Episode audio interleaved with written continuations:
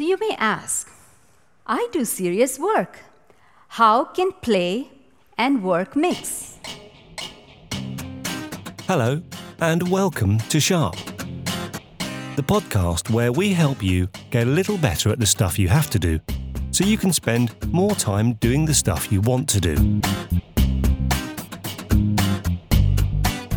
So now, on with the episode. Hello, hello, hello, and welcome to episode 32. Now, if you're listening to this in January 2018, welcome back. I hope you had a great holiday and a happy new year. We've had a bit of a pause while we revise what we're doing, working out, you know, how we're going to take things forward, what's working, what's not working. And we're not going to change very much about things, certainly not straight away, although you might notice a, a slightly different format, which we hope you like. If you listen to this from the future, because you're going through the back catalogue, then there's been no gap at all. And this episode went out immediately after episode 31. What do you mean we have to tell them? They'll never know. And thank you ever so much for joining us. We hope that you find this episode and the other episodes useful. So, what problem are we trying to solve this time? Well, it's around that tricky subject of completing things, or rather, not completing things. We know that in theory, we should see things through to the end, but sometimes, and for some reason, we just we just don't finish stuff, do we? Or we move on to something more interesting. So I wanted to explore how we can change how we approach that and solve the problem of not seeing things through to the end.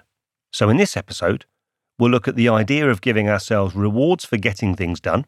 We discover a very effective and slightly scary way of making sure that we do what we set out to. And you can learn what a man born in 1922, a brown box, and the name Simon have got in common, and how all these things can help you do more.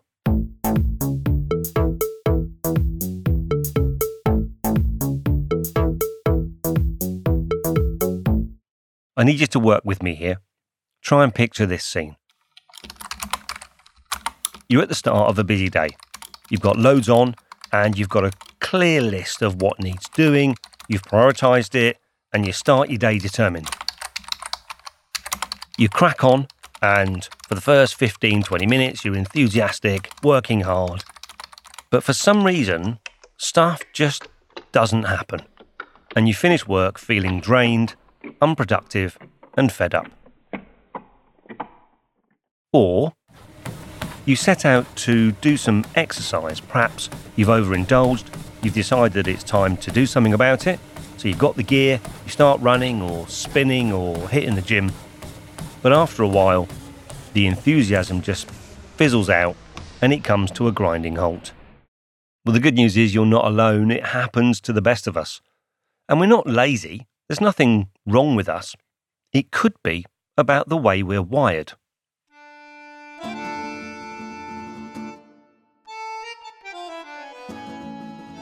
A piece I read on Inc.com refers to a study at Princeton University. And this study suggests that there are two sections in our brain which seem to work against each other. One supports emotions, and the other one supports abstract reasoning. And the study suggests that these two different elements of our brain respond differently when you're faced with either short term gratification or bigger rewards, but ones which you have to wait for. In this article, they give the example of when you're faced with cake today or broccoli tomorrow, those two different systems seem to compete.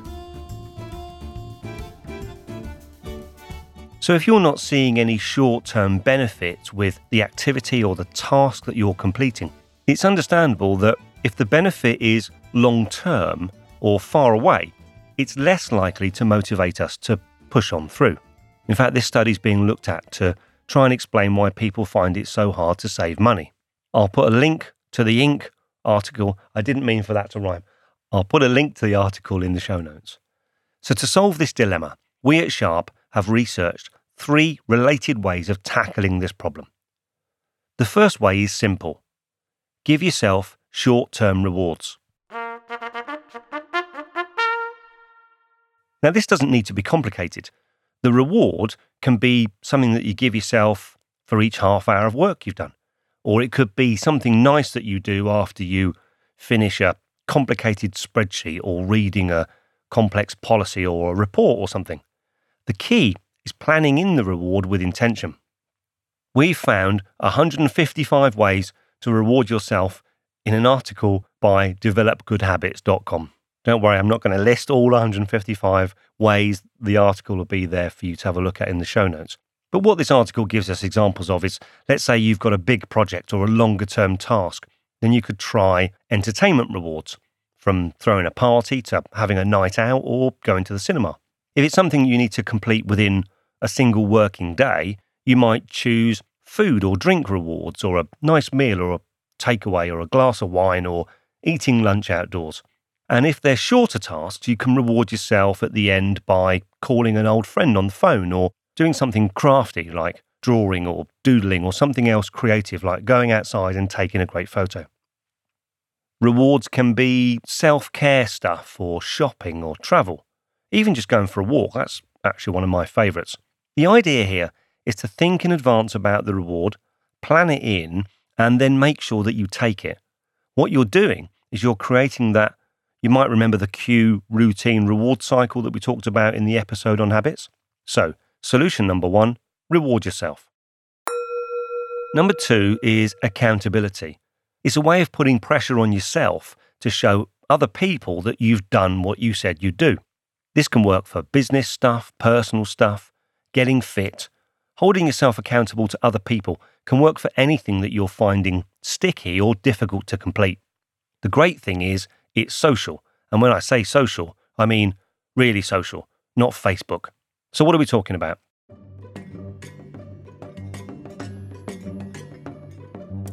There's a good piece by dothethings.com that gives some examples. So they say if you're a startup or a solopreneur, I don't know if I like that word, but um, you're an entrepreneur that's working on your own. Uh, a great one is to join a mastermind group. These mastermind groups are where you meet up with people who are not competing with you, but who operate similar sized businesses or work in a similar area. The idea is that you hold each other accountable and you motivate each other. So basically, you meet up, you talk about what you've done since the last meetup, or you talk through how far you've got on things that you've committed to. Now, this might be outside of your comfort zone. It might even feel a bit scary. But if you're serious about getting things done, it's definitely going to drive you to make that happen. There's more information at entrepreneur.com, or you can just Google mastermind groups again. I'll put some stuff in the show notes. You could even consider setting one up yourself, and they don't need to be anything more formal than three or four people in a pub. In fact, that sounds like a really good idea. Um, I'll finish the podcast first before uh, I go and meet three people in a pub. Another option is to consider finding a coach or a mentor. And this could be someone that you report into, but they've also got your best interests at heart as well. Some of my voiceover pals do this with other voiceover people who give them feedback on their performances. And a couple of them have actually engaged a formal coach who has the experience to give them solid input whilst challenging them. And they tell me that it's really helped them up their game. Moving away from business and looking at, on a personal level, arranging meetups with like minded people is a good way to hold yourself accountable for personal stuff. So they could be personal goals, interests that you want to turn into an income, or just spending some time with people, joining a club, or committing to a challenge. And you can use an app like Meetup to join with people for all sorts of stuff. A big area where this kind of social accountability can help you is exercising or keeping active. With apps like Fitbit, Strava, or PumpUp, you can link to other people and you compete on your exercise streaks or the frequency of your visits to the gym, your daily runs, or just how many days you've chalked up avoiding cake. The great thing about social accountability is it's not just you making the decision to stick with things, but you've also got an external reason not to duck out. So, so far, we've covered rewards and we've covered social accountability. The third way of getting things finished is one which might sound unrelated to work, but these days it's actually getting a lot of people's attention, and it's called gamification.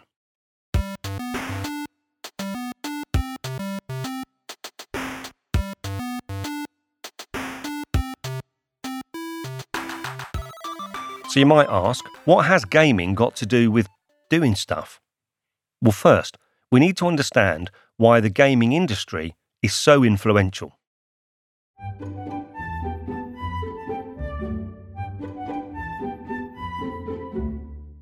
In 1922, Lotte Kirschbaum and Leo Baer from Rodalben in Germany gave birth to Rudolf. After being expelled from school at 14, Rudolf eventually moved with his family to New York in 1938, where Rudolf Baer eventually became a US citizen.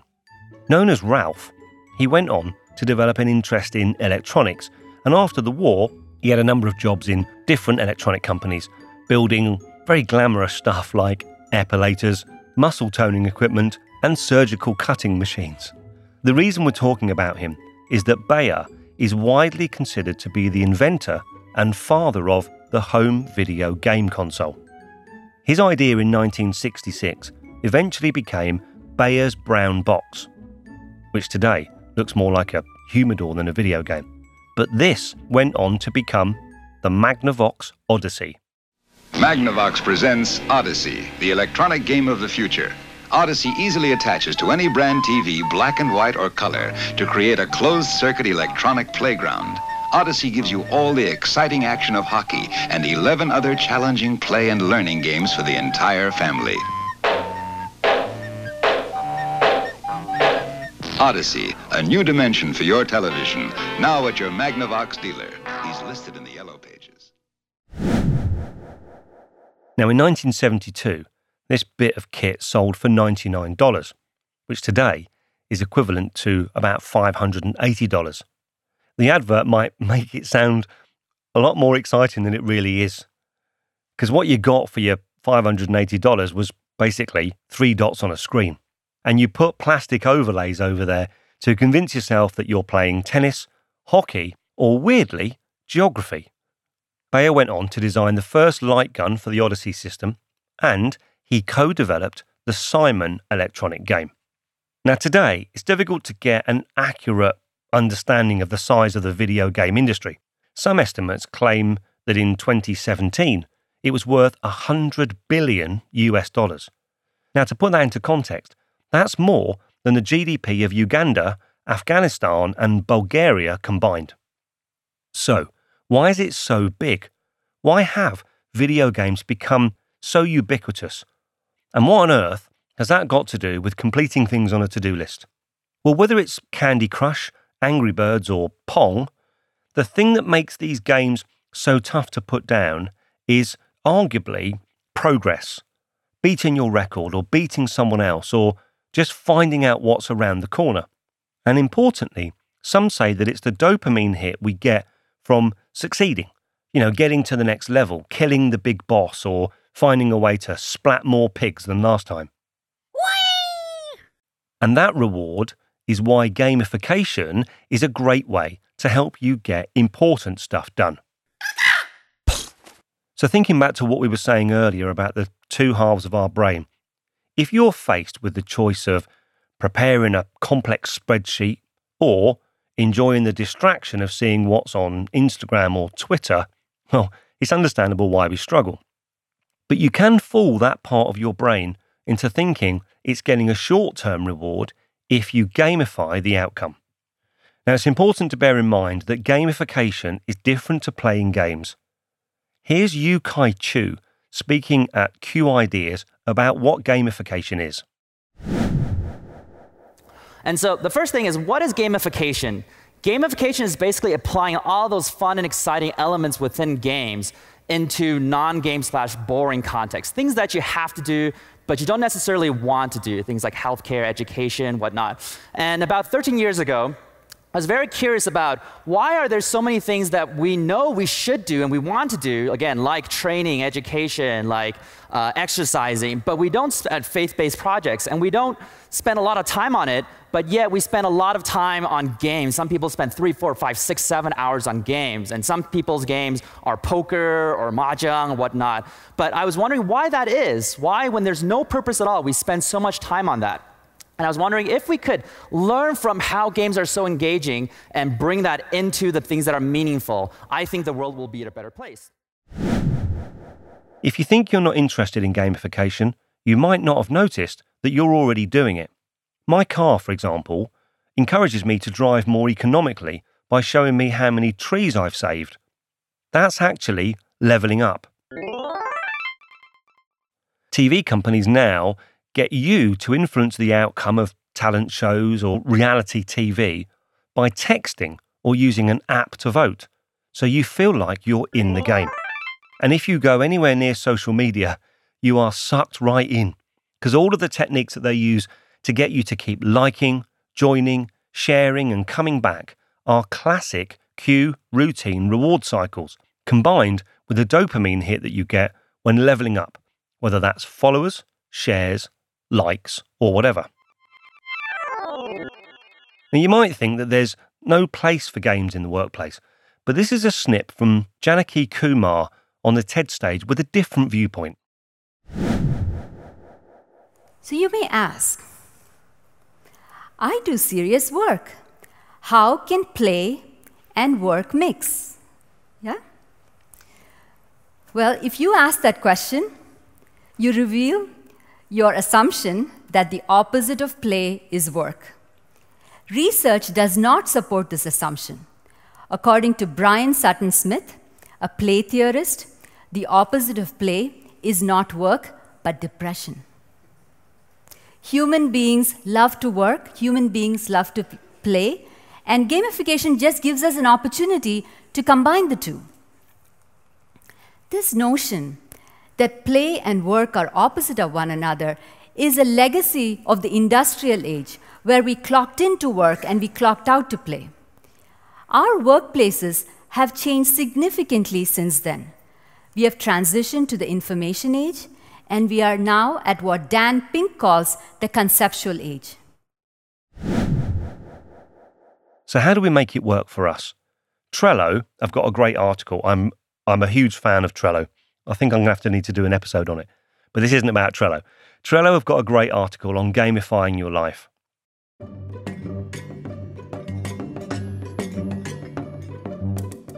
It explained that the the simplest, most low tech way is to start gamifying your work and getting more done by attaching rewards to checklists, which you'll remember that we talked about before. Yu-Kai Chou is a gamification expert, and in this article from Trello, he explains a system which is like the rewards idea we talked about earlier, but it brings in an element of chance. So basically, what you do is you get a bit of paper, you write the numbers 2 to 12 on the side of that paper, and by the side of each of these numbers, you write a reward. So it can be a snack, it can be a 15 minute break, it can be a bit of a walk if you like. What you can do is you can leave some of them blank so there's no reward by it. So when you've ticked a task off your list, you roll the two dice, and whatever number that you roll, you either get the reward or you get nothing and you move on. And what he says in this article is it's more engaging to the brain because each time you finish a task, it's like pulling a slot machine bar. So you've got this this excitement of actually I don't know what reward I'm going to get and that actually creates some anticipation. It's exactly the same process that Facebook and Twitter and Instagram use through their notification bit.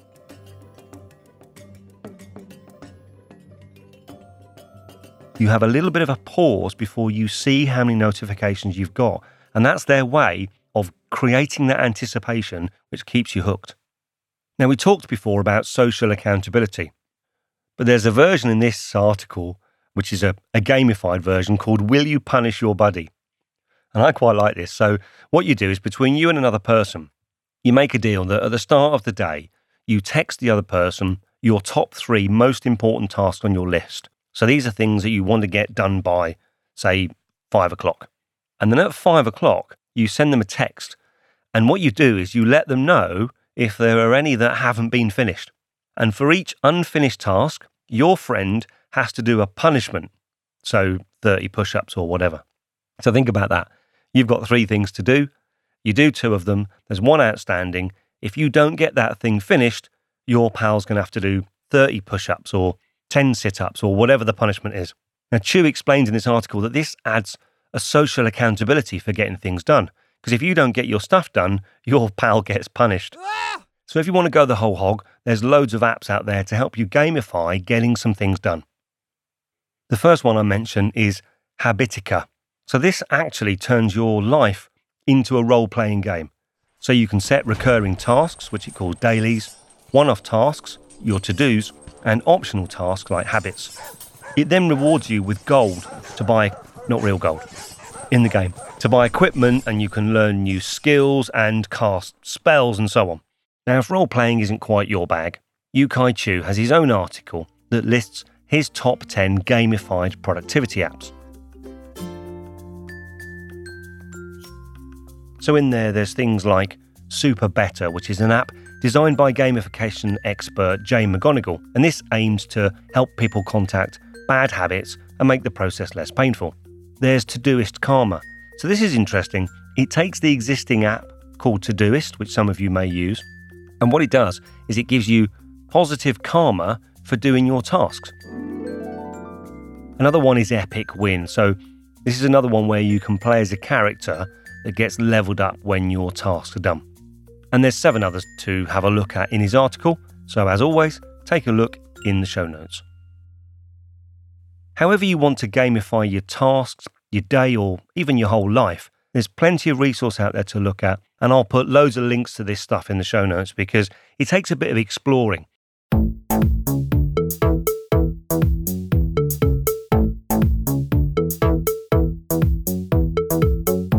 So, if you want to get better at finishing things and inject a bit more fun into your day, remember your brain has those two competing sides the emotional part that wants instant gratification, let's call that part cake, and the logical part that's trying to focus on doing the right thing, and we'll call that part broccoli. So, to reduce the conflict, if you feed the emotional part, that can help you get the right things done by using simple rewards, from a walk around the block to a full on party. Exposing yourself to being accountable to others, a mastermind group, using an app like Pump Up, or signing up with a coach. Or gamifying your day from simple paper and pen ideas, two dice and a list of rewards, I really like that one, to apps that show your progress like Todoist Karma, or full on role player games where you get gold for smashing that must do list. I wonder if there's one where you can get cake instead of gold. I wonder how many times I've referred to cake in this podcast. Note to self don't record a podcast when you're hungry. So, whatever you choose, remember the aim is to get things done. And if you don't have those two different parts of your brain at battle, then it might mean that you can have cake now and broccoli later. And who knows, maybe you'll come up with the next groundbreaking invention. But if you do, do us a favour, call it something a bit more imaginative than Simon.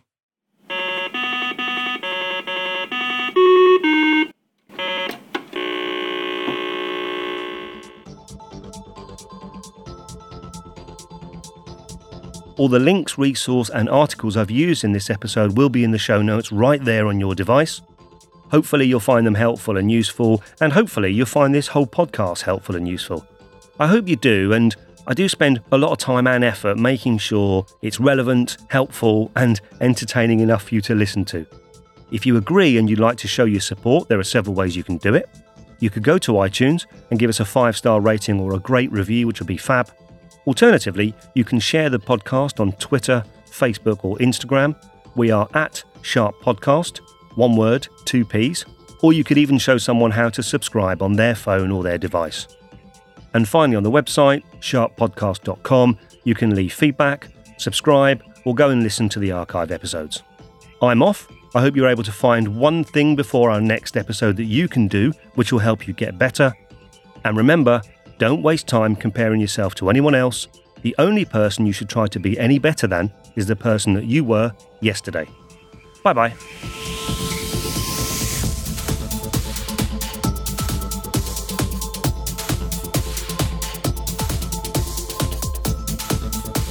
I wrote something down to explain this, what I mean by this.